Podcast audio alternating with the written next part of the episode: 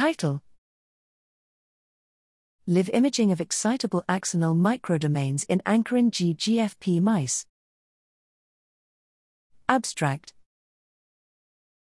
The axon initial segment, AIS, constitutes not only the site of action potential initiation, but also a hub for activity dependent modulation of output generation.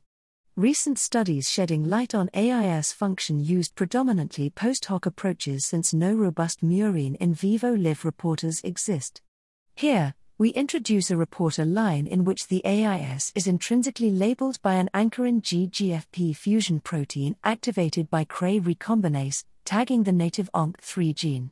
Using confocal, super resolution, and two photon microscopy as well as whole cell patch clamp recordings in vitro, ex vivo, and in vivo, we confirm that the subcellular scaffold of the AIS and electrophysiological parameters of labeled cells remain unchanged.